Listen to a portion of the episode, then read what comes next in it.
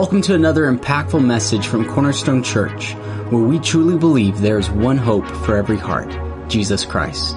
If you'd like to check out more resources or view video of this sermon, visit us online at cornerstonerome.com. All right, so open up your book there, the Bible, or click on it, whatever you got there, to Philemon. It sticks together between everything. All right, once you go past Titus, here's Philemon. Now you may you may call him Philemon, whatever you want to call him. I guess either way is right, or wrong, it doesn't matter. I call him Philemon because it's too close to Philippians. Okay, so I call him Philemon, so I can say Philippians. There's too many Phillips and Philippi and Phi and all that stuff, so I call him look Philemon. All right, you're talking about maybe let's see, 25 verses. Not even it doesn't even get a chapter. Poor Philemon. He don't he does not get a chapter. All he has is little numbers by his letter, you know.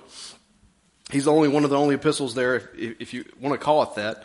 Interesting thing about Philemon, it's a book we're going to talk today about. It's a lot of controversy in this book, especially in um, in unbelieving circles.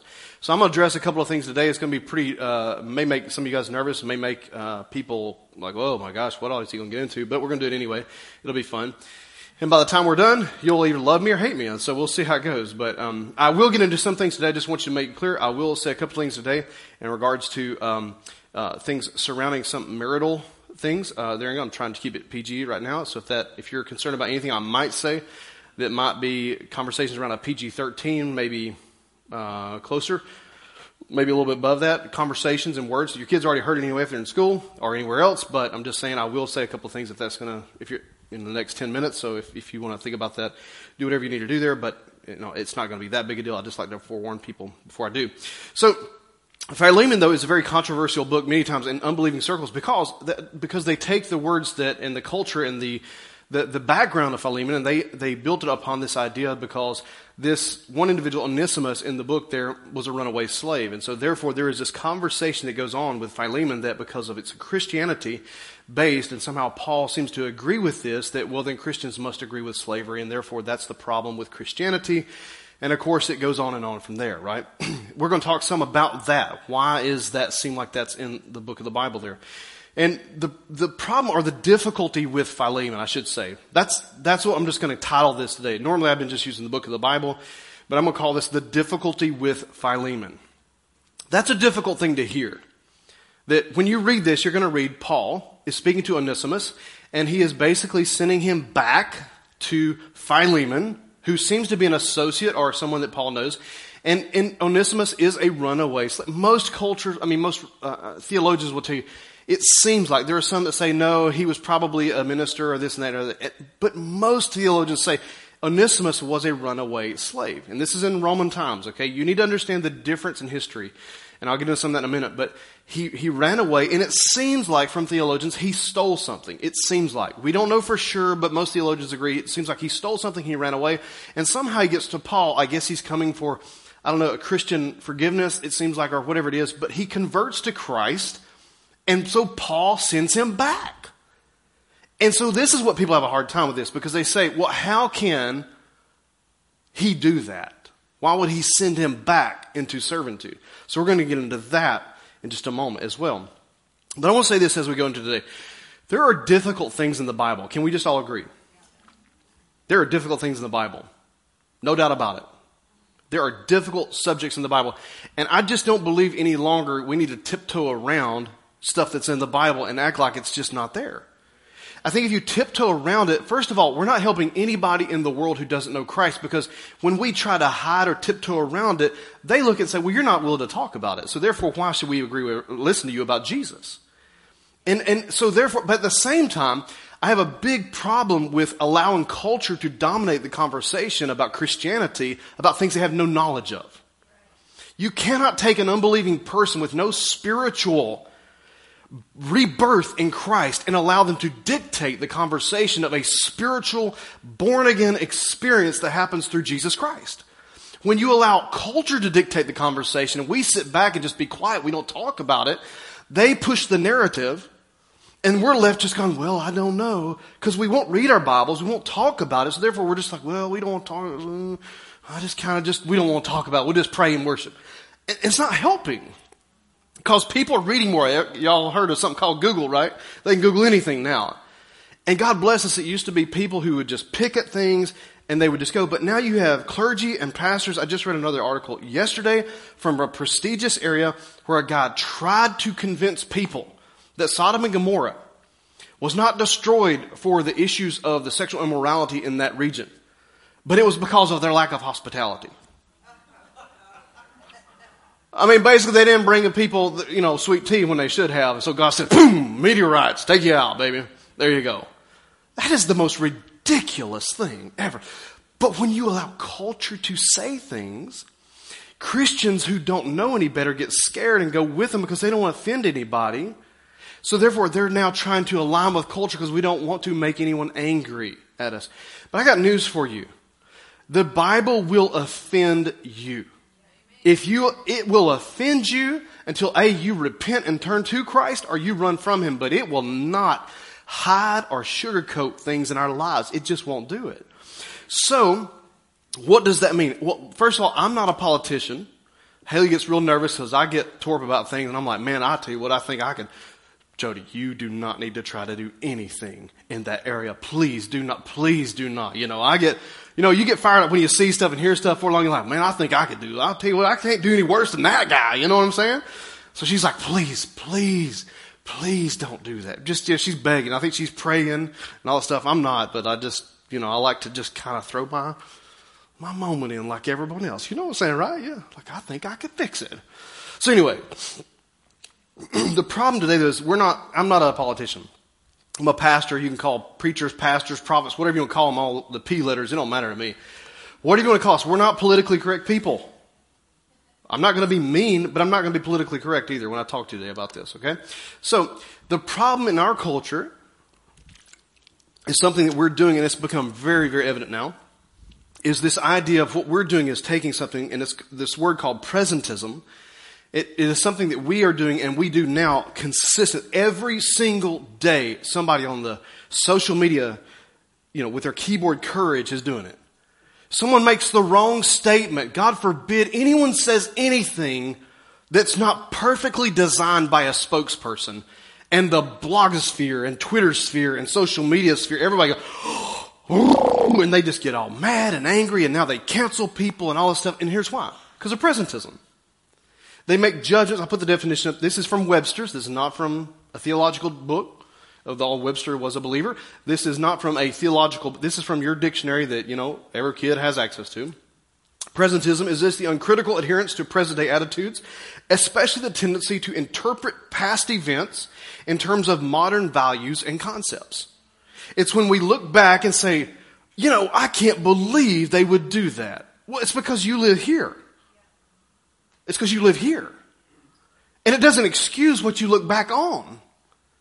But there's this whole group of people now, even in Christian circles, who say, and they use this same poor logic of interpretation to support their other odd ideas, that somehow God, you know, is this, this, he's up there in heaven, he supported slavery, like he doesn't forgive divorce, he's all against all immigrants, and, and you know what, and he approves of all the definitions, or he's against all other types of marriages, he doesn't agree with any gender, and of course he's gotta be white. That's gotta be the problem. Told you I'm not gonna be politically correct. I had to fill out an application the other day I got tired of looking at it. Our staff is diverse, so I freely, I, listen, me, Pastor Steve, Pastor Victor, okay? It sounds like a, a goofy bar joke, okay? A white guy, black guy, and Hispanic goes into a bar. That's what it sounds like. On our team, we cut up. We're very loose in conversation. If I make you nervous, I hate it for you, but I'm just going to talk like I, we talk to each other. I got tired looking at the application. The only two people on there out of the argument, it's black or white, but everybody else gets to be something American. So I said, well, you know what? White is not a race. I'm tired of it. I'm tired of pinning us against white versus black consistently. So what I did, I said, I'm other. Other what? I don't know. I'm just American. I refuse. I'm, I'm tired of it. I'm tired of them pinning us up against each other. Well, you must be white or black, but everybody else gets to pick what they are. Asian, y'all get to pick stuff. I'm an Asian American. See, you got, you got, I'm thinking about it, you kind of got, no, not white and black. Let's keep fighting. Let's just keep stirring that pot till we can just fight more. And as Christians, we've got to realize what's going on. that they're just trying to make us fight with each other so we can't proclaim the truth and help people who need to come to Christ. So I picked him. He said, what did you put that there? What? I said, I don't know. The best I can tell by my last name is there's got to be some Irish in there because all of them come up from the south side of Ireland. So I got a little something in there with that. I know. English side, my grandfather Williams, I got, there's got to be some English in there. I don't know. I'm just going to put down though, I'm tired of putting down I'm white. It's just ridiculous.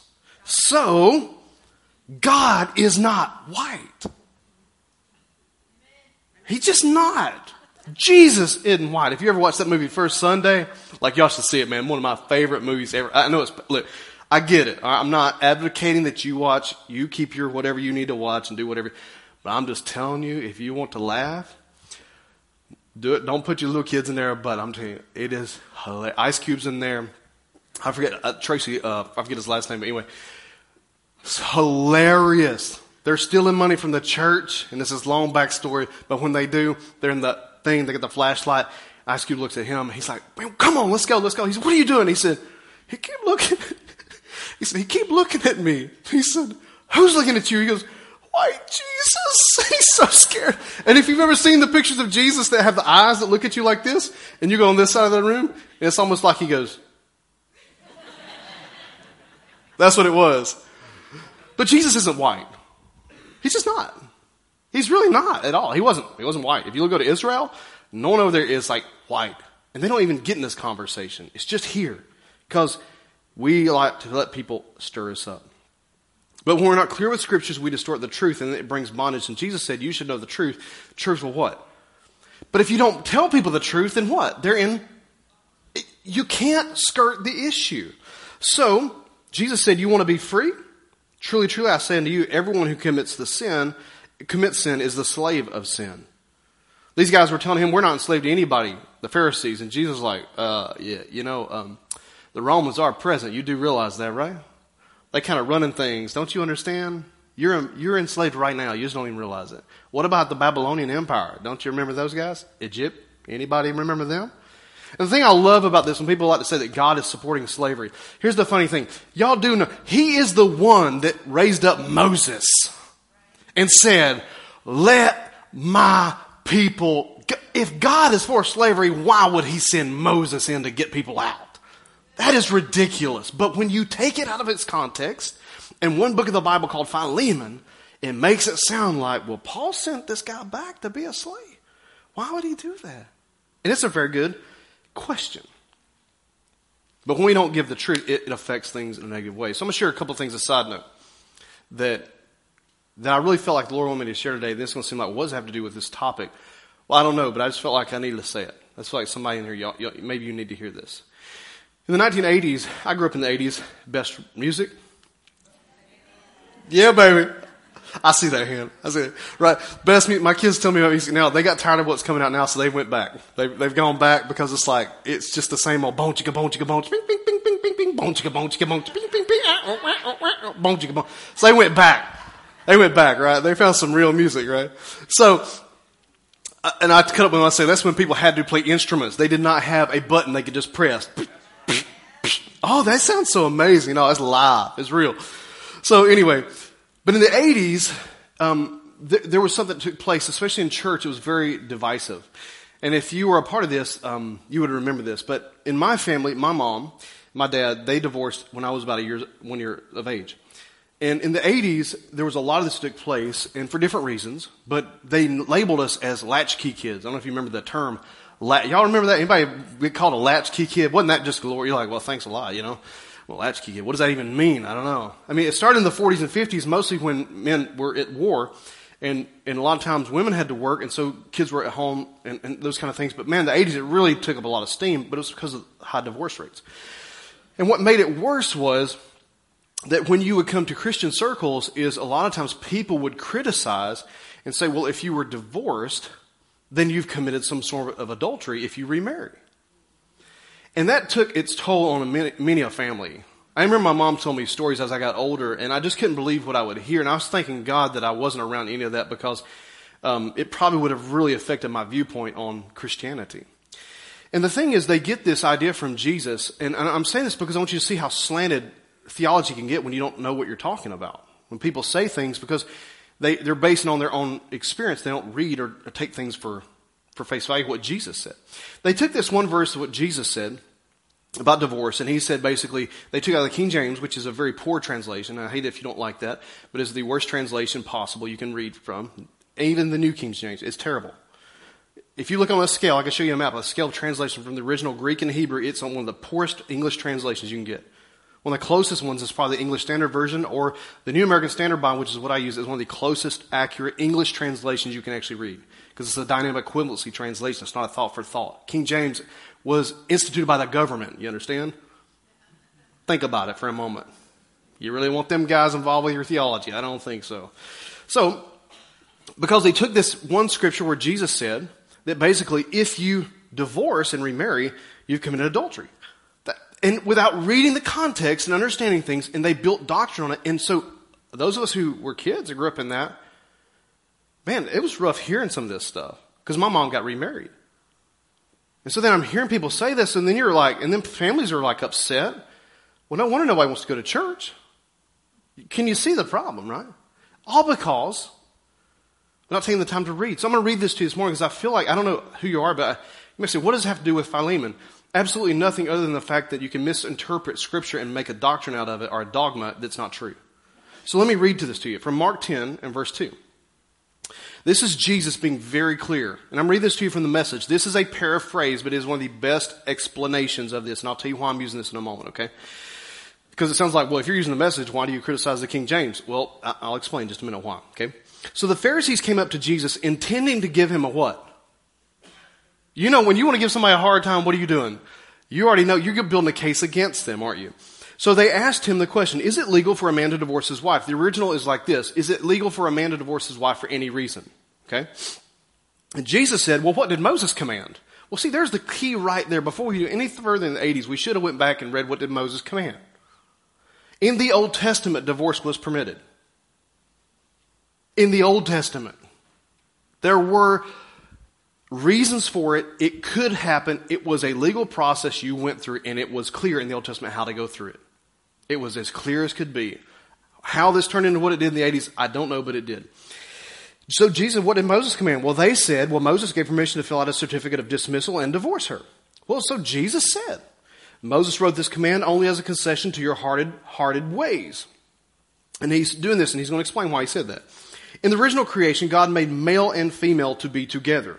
And because of this, a man leaves a father and a mother, and in marriage, he becomes one flesh with a woman, no longer two individuals, but forming a new unity. If you want to know God's view on marriage, here's Jesus supporting God's view on marriage right here. Because God created this organic union of the two sexes, or you would have read it, heard it this way, because what God joins together, let no man divide asunder, right? That's what you probably heard it this way. So because God created this organic union of the two sexes, male and female, no one should desecrate this art by cutting them apart. So when they were back home, this is the disciples. They always asked the, remember they did the follow up when they got home because they dare not ask him anything in public. Like, uh, you know, he really gets on them guys a lot. Ah, let's wait till you get back to eat dinner when no one else is there. Then if I look like a fool, it's just in front of you guys, okay? I don't want to do it in front of everybody. So when they were back home, the disciples brought it up again. So Jesus gave it to them straight. A man who divorces his wife, watch this, three words, so he can. Now, I'm going to give you the heart behind this. Watch what he says. So he can marry someone else, commits adultery against her. And a woman who divorces her husband, so she can marry somebody else, commits adultery. Without explaining that, you might think, well, my gosh, that's awful. I mean, I can't believe Jesus, Jesus hates divorced people.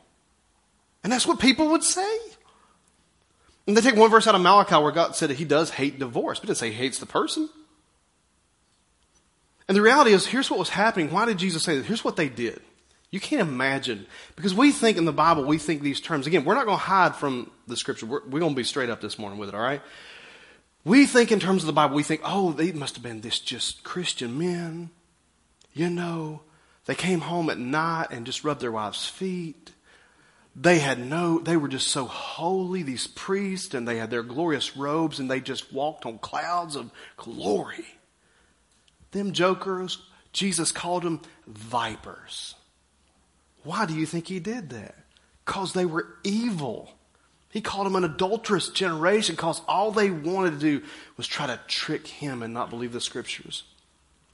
They would divorce each other over silly stuff. I'm not talking about, and I'll talk, I'll give you some Bible definitions here in a minute. If he didn't like the makeup she had on, no joke, he'd divorce her. Like, girl, I ain't liking what you got on today. You didn't put enough rouge on, so I'm, you out. And it wasn't because he just didn't like the makeup. Here's the problem. He's, he's married to Sally, but he looks over and sees Sue and goes like, hey, Sue.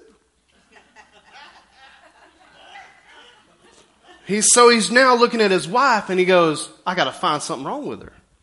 But she don't cheat. There were penalties for adultery in the Bible. Has nothing to do with adultery. She don't cheat. She's a good woman. She takes care of the kids. She does the family business, whatever. She's a good person. There's nothing wrong with her. But because she didn't do her eyeliner right, there's something wrong. There's a flaw. They would do that and leave her. So why? Because he's checking out Sue. Sue, baby, Sue. You know, he's like, gonna get her, go for Sue. The ladies were no different. If they saw another guy they liked, they said, hey, you know, Fred, he getting that dad bod going on. Like, y'all like, I'm a dad, I'm a dad bod. You know, he's like, he's kind of getting a little, you know, chunky, chunky. And like, she sees a guy a little bit younger and says, hey, man, man, he's got money too. I got to find something wrong with Fred. And this went on all the time. It was ridiculous. And so we built this in the 80s, and my family heard this kind of stuff. My mom heard this kind of stuff. You remarry, you're an adulteress. How foolish to tell someone something like that when there's provisions in the Old Testament and New. And as a pastor, I have advocated for some people to get a divorce. You know why? Because they needed to. Now, I don't advocate it for it because they don't like the makeup. Give me that mess, I'm going to be like, man, you better get your stuff together. I ain't, I'm not talking to you about that. But let me give you a couple of thoughts. God made this. And what it sounds like, if you look about in the Old Testament, with these Pharisees and what they were doing, it sounds like a, I don't mean to pick, but just, and I'm, I shouldn't say that. I am going to pick. But just hear me out a minute. I got a teenager, right? So full disclosure, right? But it sounds like a teenage romance, does it not? It's like, oh, you, you know, I'm on, oh, I'm dating this one this week. And here comes a better one. Oh, she, what? I'm going to leave her and go out with this one. And before long, you know, we're, wow, wow. And I'm just telling you, can I just, can I just encourage you young guys that, that you're looking and I get it and they looking at you, you know, and you think, oh man, he, he kind of cute. He might be kind of cute. But first, I tell my girls first, does he have a job? Well, no, then cute ain't in the window. Why? Because cute leads to more things. And if the brother ain't got a job, nothing else should be going on. Right? He can be cute all day long. But here's the problem. If he's so cute, ask him to be committed to you. Find out how, what, we gonna date exclusively? Well, no, no, no, no, no. Well, I ain't dating you. Why would you date somebody that bounces from, I don't get that. You can't, look, when I started dating Haley, here's, a, no joke. Pre-Christ, look, I made a lot of mistakes before Jesus. Plenty. And, and, and I don't have to get into all that, just, I made plenty. But after Jesus, I'm going in this direction with Christ. I see her. My thought was, I only want to date that woman right there. My heart said, I'm one day, if Ronnie don't kill me, I'm going to ask her to marry me. Exclusively. I'm not looking for him. I said, oh, that one over there, let me see. What. No, no, no. If they won't commit to you, why would you go out with them? I ain't talking about marriage. I'm talking about just, hey, well, I got this girl on the side. She's my friend. Whatever. That joker, don't listen to him. Girls, just trust me. Listen, don't listen to that joker. He's, anyway, I just say that because that's what this sounded like to me. But God made provisions for a divorce. Pastor Jody, what does this have to do with Philemon? I'll get, wrap it up here in just a second. God made provisions for divorce and he listed it all throughout the Bible. These four things consistently throughout scripture. If there was abuse, then yes, they, they, they were permitted. And it's still in the Bible today. It's very clear in Scripture if there was abuse, if there was abandonment. I mean, what is somebody supposed to do? My mom, my dad left, left with me, left me at a bar at one years of age. No one knew where I was at. Took him almost a week to find me. What is she supposed to do? See, logical Christians would say, kick him out. A stupid Christian would say, you ought to stick with him. Yeah, I said stupid Christian. Because I've heard worse. Guy beats a woman and some idiot pastor says, well, y'all just love him. No, what you should do is call 911, kick his tail out. We'll help you if you need help and get you a safe space. We'll figure it out. But you don't put up with an abusive person, period. That's ridiculous. That's not Christ like. Adultery, and then, or abdication. This one's very interesting because biblically speaking, when a man, and particularly Paul talks about this, but it could be a man or a woman, when either one of the two decides that they're no longer at the wheel, you know what I mean by that? They checked out. Like lights are on, but nobody's home kind of thing. Like they, they don't do anything to contribute. They're, they're just, they're just gone. They may be there in person, but they don't care. The Bible says if you don't take care of your own family member, you're worse than an unbeliever. And someone is not supposed to sit around and prop somebody else up while they sit at home watch TV all day long. Don't do anything to help. Don't take care of the kids. She's running around taking kids to everything. everything. He's just sitting at home all day long. Give me a break. And you can't say you can't find a job. I said you can't say you can't find a job. Man, there's jobs everywhere right now. But when someone abdicates their role, the other person is left going, what am I supposed to do? And, and foolish Christians say things like, well, y'all just work it out. Well, if, if you can work it out, work it out. But how many of you know, old school, it takes two to what? To tango, baby. You can't tango. It looks weird when you're trying to tango by yourself. You need a partner. Now, I said that because I, I just felt like in my heart, there's some of you here, you need to let go of that. Someone's told you somehow that God is, doesn't love you because you've been remarried or because you had to go through a divorce. Listen, that is not true. Things happen. Things go wrong. And there's the thing I always hated about it. Those of us who never got married but made big mistakes in other relationships, you understand what I'm saying? Like wrong, should have never been with that person, but we was.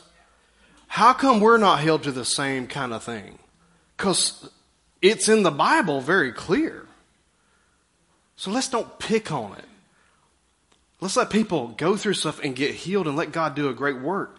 And the wonderful thing, here's what I've seen is when people, many times, that are remarried, God bless them with someone that is so much more than they could ever expect.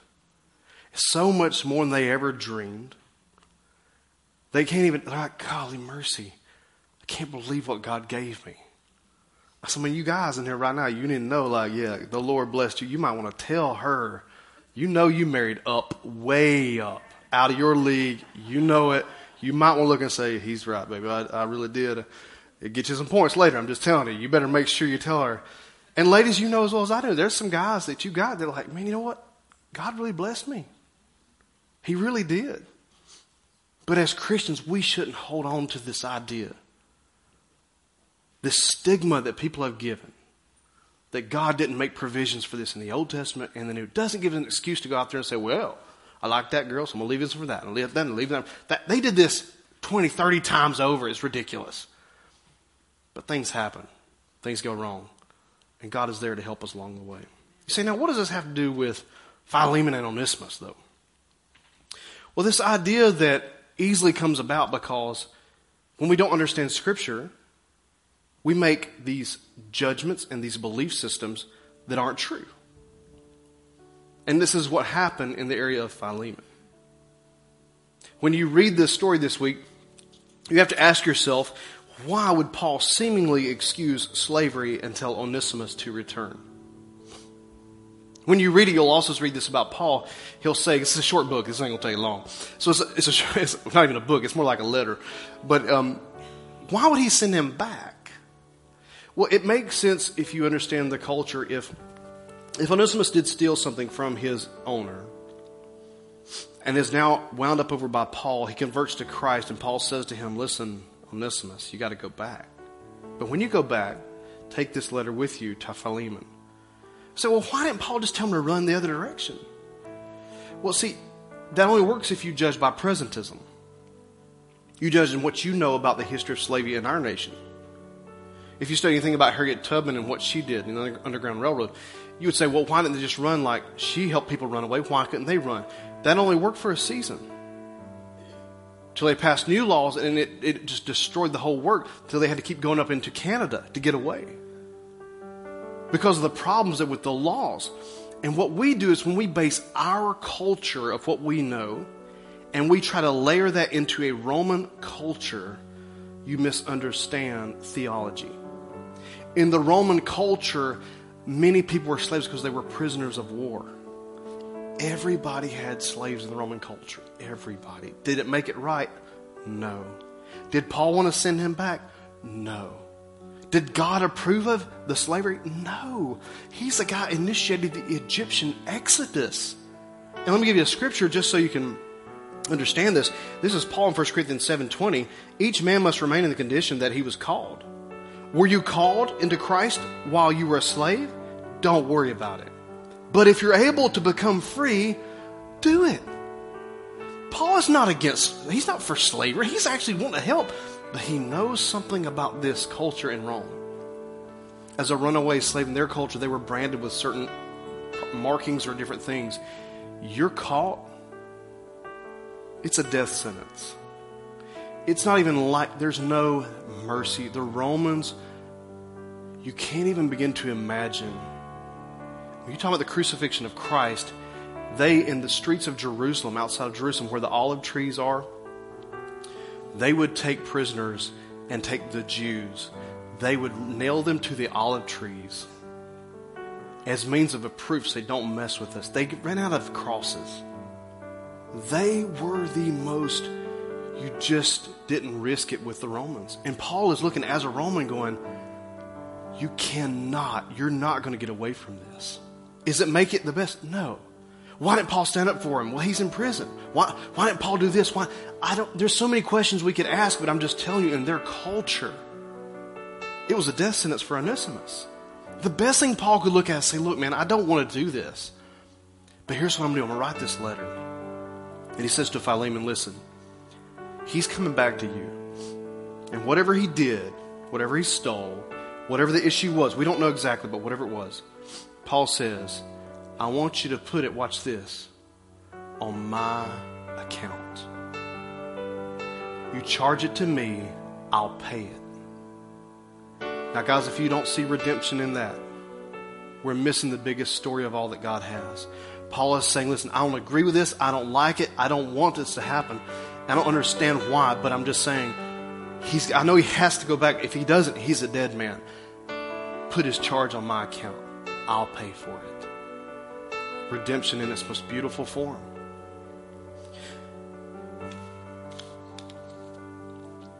In our culture today, you look around you, we ask a lot of questions. They say there's enough food that we could feed every person on the planet. But I've watched kids starving with their bellies protruding out, with intestinal worms and whatever else is there because they have no food. But they tell me there's enough food to feed them all, but yet we don't. They say that there's more than enough of us. If we all did our part, we could easily eradicate poverty. But it doesn't happen. They say all these different things can and should be done. And can I just tell you the truth about the matter right now? Slavery still exists today. It's all over the world.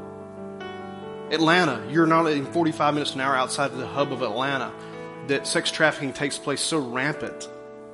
You may not even realize this, but it's there. My cousin's a state trooper. They've stopped and caught so many different people on the way. It's real. It's right there running. But they say we can stop it. There's enough of us that do. We, there's enough, we could fix it, but we don't. Why? Because there's something wrong with all of us. It's why this is in the Bible. And I love that God doesn't hide this and doesn't try to make it too pretty. He says, here's the bad and the ugly, and I don't like it either, but here it is. Well, what's the problem? Why can't we fix all this? Why does it seem like, like Paul ignores slavery? Why does it seem like God ignores slavery? Why does it seem like it's provisions made for it in the Bible? I mean, for goodness sakes, Paul tells how a, a slave should respond to a master in the Bible. Why? It is because of something in all of us that's messed up. And that's our heart. It's our heart. God said from the time of Noah that man was so flawed. And this is what, let me read this from Genesis 6 5. He said, The Lord saw the wickedness of man. It was so great upon the earth, and that every intent and the thoughts of his heart was only evil continually.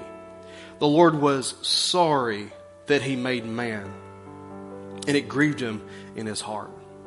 And he says, for this reason, he, he permitted man to only live. His days would be numbered to around 120 years. Could you imagine what would happen if we were stronger? Can you imagine the evil and the atrocities that you would see if Hitler would have been much more like the people in the Old Testament that lived to be 800 years of age? Can you imagine what would take place? And we love to say, well, not us. We're, we would never do that. It's easy to look at other people when we're sitting in here in this era of time and looking back and say, I would never. But you don't know what your heart would do back then. You didn't live in Rome. You weren't experiencing the culture. You wouldn't know what it would be like to be Onesimus, Philemon, or Paul. But here's one thing I know about God He's not afraid to show you and disclose to you what was going on. He's not afraid.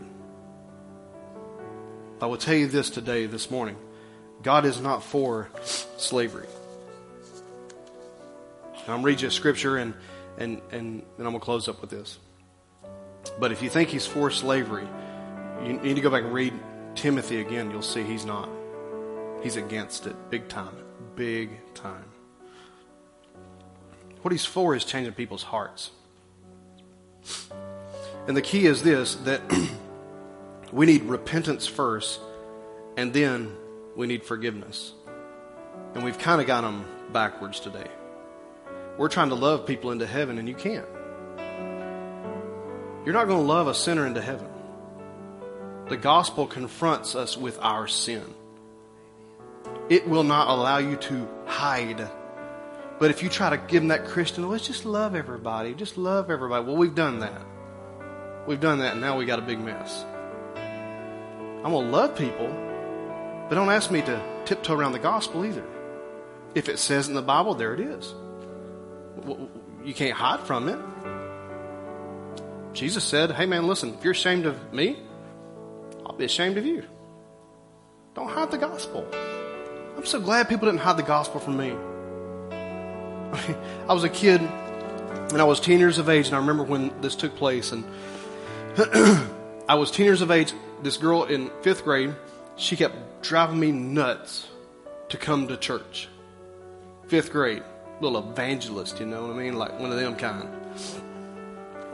Kept on. She wouldn't stop. And I'm finally, I'm like, what? Okay, fine. I'll go to your stinking church. I mean, that's really, I think, what I said, something like that. Maybe, hopefully, that's what it was. But anyway, I go, I go to your church. I'm in a fifth grade, and I get there, and this guy's preaching, he used to preach in cowboy boots, man. He wasn't no joke. Big man, big old guy. And so he had preached, and his face would get all red and stuff, and like, you know, I can't do that. I'm afraid I'll pass out if I get too like that. I mean, he would just like cowboys. I thought, man, he's gonna kick somebody in cowboy boots. Like, you know, don't mess with this guy. Four or five weeks in, they look at me. The mama of this girl, they all been picking me up, and then they assign some other families to pick me up. They look at me and they say, Jody, have you ever been saved? They didn't say, Do you know God loves you? You know God cares about you. Well, yeah, they people said that before, but directly to my face, are you saved? Have you ever been saved? I don't think so. What do you want to be? I don't know. And here's what they led into. Here's big preacher man with a cowboy boot says, the Bible says we've all sinned and fallen short of the glorious gospel. The tears are coming down his eyes as he's talking to me. This big man who's this red faced preacher one minute, now he's crying. I'm looking at him going, why is he crying? In his cowboy boots. He starts talking about the gospel and keeps saying, Jody, You got sin in your heart, son? Oh man, if for a kid who didn't have a dad, like when you hear somebody say son, it's like, oh man. All of a sudden, man, I'm like, what's wrong with me? I guess overwhelming feeling of like guilt. Like, you know, I can't get away from it now. But I feel this overwhelming uh, side of mercy if I just say yes, but I don't know what I'm saying yes to. And so this man, he says, I'll lead you in prayer to Christ right now if you'll let me. Oh I'm like, it's like I couldn't say no. Okay, sounds good. He kneels down in front of the couch there. He and the lady and those other people in the room, they're all crying. I'm like, what are they all crying for? I'm thinking, I don't know what's about to happen, but apparently it must be a big deal. He says, Won't you get on your knees there, son? Okay, yes, sir. By the time my knees hit, my little heart just melted. I prayed, crying, snotting. Oh. And just prayed and received Christ right then. And this guy, this preacher who has cowboy boots and red face, he is tears streaming down his face. He never apologized for the gospel. He never said, It's okay, son. I know you don't have a daddy. It's okay if you act like you do. He didn't do that. Well, I know you've had a hard life. I'm just so sorry for you, but that's why you can be the way that you are. Oh, no, no, no, no. He wasn't doing that. He said, There's no excuse. You're a sinner. I am? Everybody else told me, I hate it for you. You had a hard life. I hate it for you that your daddy's not there. I hate it that this goes on. Not him. No excuse, son. You're a sinner just like me. So that's the one thing about Christ is he puts us all on the same level and says we are all sinners. And because of the, jacked up heart of the human race, issues are in the Bible that God does not hide to show you there are issues everywhere that we're not going to be able to fix. We're going to try our best. But the best way we're going to fix it is starting right here. We allow God to do a work in this, it's going to fix this stuff. Because our hearts are right on our staff, we don't have any issues of well, I don't know about this. We talk about everything. And why? Because our heart's right. When our heart's right, we can break through some things. If our heart's right. So this morning I want to pray for you. And if you're sitting in this room right now, man, and I know I've said a mouthful, but you're sitting in this room right now and you're holding a grudge against anyone in any of these areas. I want you to give this to the Lord this morning. Scripture is very clear about this. Jesus said in Luke 17, 3, Be on your guard. If your brother sins, rebuke him. And if he repents, forgive him. If he sins against you seven times a day and returns to you seven times saying, I repent, forgive him. What Jesus was saying, if he repents, then you forgive him. Forgiveness means I'm going to, I'm going to, I'm going to put you right back here with me. I'm going to give you that ground back. But if he doesn't repent, we, we've got this thing messed up where we think, well, I just got to forgive everybody. Eh, be careful of that. That's why I tell ladies all the time if he's abusive, you don't forgive him and let him back in the house. Let's see if he's going to repent. I thought we were just supposed to forgive everybody. You're going to release people. That's what we're going to do right now. But you're not putting him back in the house if he's abusive. If someone stole from you, you're not going to sit there and hang out with them and go to the store with them. If someone did you wrong, you're not going to sit there and betrayed you and you're not going to put them back in the position where they were before. You're going to wait and see if there's repentance. Y'all understand what I'm saying this morning, right? Repentance. So this morning, if you're here and someone has come to you and they have tried to repent, but you won't let it go. How do you know if it's repentance? Because they change. Repentance isn't like this. My dad would tell me every single time, son, I'm sorry. I'm sorry I was drunk. I'm sorry. I'm sorry. I won't do it anymore. I promise I won't do it anymore. It's a lie. He'd do it the next one, same thing. Oh, I'm sorry. I didn't mean to. I didn't mean to. Uh, it's a lie. So that's not re- repentance. Is I'm changing. God, give me the grace and the mercy. Help me. Ch- I'm going to change. And you see the change that's there. When I'm keep letting someone run over me. they change, we'll start talking. So, but Christians want to say, well, we just got to forgive everybody. No, we're going to release them, hold no grudges. But I'm not putting them back in my house if they're tearing down the place. Y'all understand what I'm saying, right? So this morning, if you got a grudge, why don't you close your eyes and bow your head? The Lord can't fix poverty in the world if our hearts are holding grudges.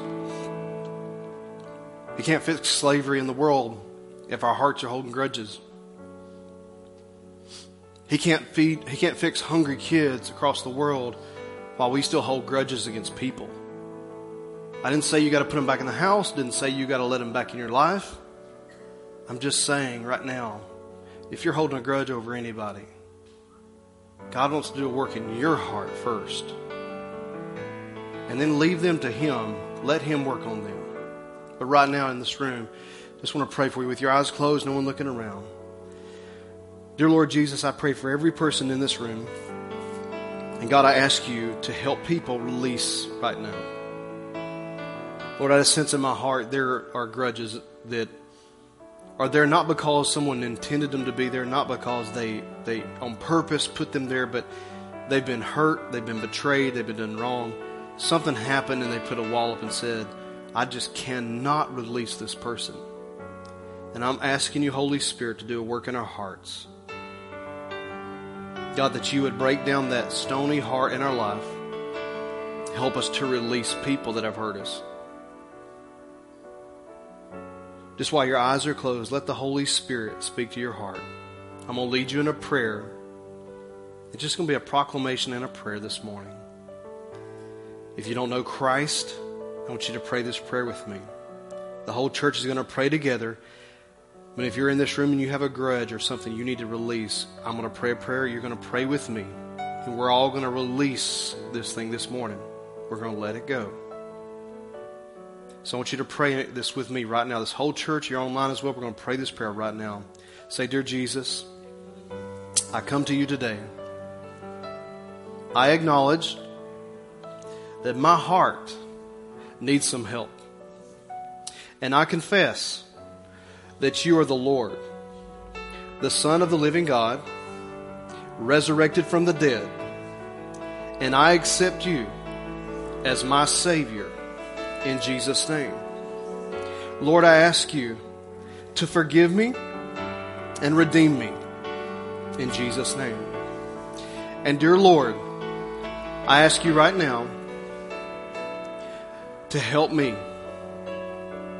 I ask you, Lord, to help me release people I'm offended with. In Jesus' name. Father, I give them to you. I do not hold hostage them any longer. I put them in your hands and I release them in Jesus' mighty name. Now, dear Lord, I pray in the name of Jesus, we've done this, we've set this free, we've let this go. In Jesus' name, I pray, Holy Spirit, would you fill every heart with peace, with comfort, with joy. In the name of Jesus, you said that there is righteousness and peace and joy in the Holy Spirit. And I pray that you would feel what we have just given away replace it with joy and with peace and the, the fruit of the Holy Spirit in the name of Jesus Christ.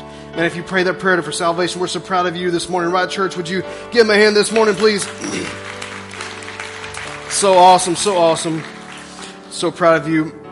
If you pray that prayer, we want to help you get started walking with Christ. And just go to simplyconnect.cornerstonerome.com. We'll get you started walking with Christ. Before we go, I always like to speak this over your life. If you don't mind standing to your feet this morning. And the thing is this I, I just feel, I don't know who you are, but I just want you to know something. When you walk out those doors today, you seriously do this. You leave whatever it was against that person in this room. We will clean it all up and throw it in a trash can this week. You spiritually, you just say, I'm, I prayed and i have done. I'm let it, I've let it go. It's up to God now. I'm living in God's hands, but I'm walking out this door today with my heart filled with joy I got peace. I got, I got joy in my heart. I'm not going to pick that up again in Jesus' name. All right? All right, before we go, we love to speak this over you out of Numbers chapter 6. the scriptures say, May the Lord bless you and keep you. May the Lord make his face shine upon you and be gracious to you. May the Lord lift up his countenance upon you and give you his peace. God bless you so much, man. You're dismissed. We love you guys. We'll see you next week. If today's message blessed you, we want to encourage you to take a moment and share this podcast with a friend. Remember, there's one hope for every heart, and that's Jesus. See you next time.